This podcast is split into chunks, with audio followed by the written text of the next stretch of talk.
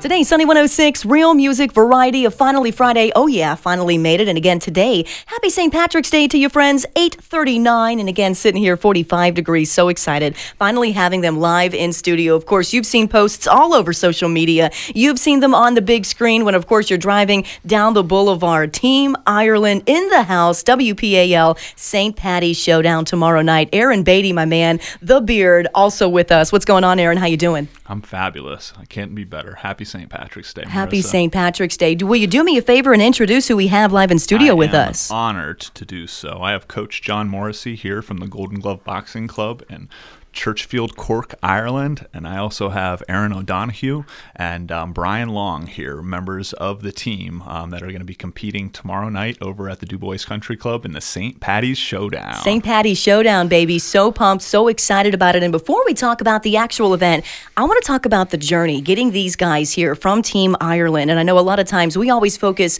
on the end product, we focus on the actual event and how incredible it is. But I want to talk about the hard work, the time that you put in and the WPAL has put in to get these guys here. Well, I appreciate that, Marissa. Um, it has been a lot, but it's um, it's all worth it. The culmination of the event that's going to happen on Saturday makes the um, long nights and long days um, all worth it. Um, we have a great team behind us, a great group of volunteers, and a bunch of outside contacts that have kind of pulled this whole thing together. a good friend, Dougie Long, out in Scranton, was a connection, and his coach Gene Reed at the Irish Boxing Club. they they brought the contacts with John in and um, over the last two months, we've been diligently working in the background to pull the strings and um, you know make this all work. And um, a lot of again, like I said, late nights and um, long days have gone into to making this work. And then the sponsors and the local businesses and um, everybody that had to come together to um, you know really dig in their pockets and and and come out and, and make this work.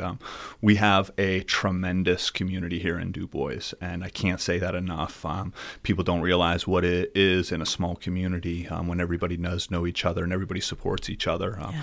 That they tried to go to Boston. They wanted to go to Boston for St. Patrick's Day weekend and compete, and um, they, they they didn't they couldn't make it happen. So that's why this event ended up coming to DuBois to to have um, this great show this weekend. So when they called and they said that we had the potential to do this, um, I said yes unequivocally. Um, they their um, asks were for certain things to be made, and I said quickly yes. We cannot wait to have you. And um, again, it took a lot of work, and um, we we were honored that they chose to come to DuBois. It's yeah. not Boston, but it is a great, great place to yeah. visit. And the last couple of days that we've had them here have been great. Um, you've seen it already just in the last few minutes in the studio. Um, we are smiling, laughing, and it's eight in the morning still. Yeah. So can you imagine how the rest of this day and this weekend is going to go? Yeah, you know, we do call it Greater DuBois for a reason. This com- community comes together time and time again. What you're saying, Aaron, long story short, a lot of protein was used into getting everything all together. Of course, Coach John, step on up to the mic, my friend. I'm so excited to have you guys here. Tell us a little bit about your journey in getting your team ready for tomorrow, Saturday night, the Sadie, uh, uh, the St. Patty Showdown. We got um, I got in contact with Aaron about six weeks ago. Um, again, yeah, the, the um, Boston show fell through, which thank God it did because we're having an incredible time here. Everyone's been so good to us.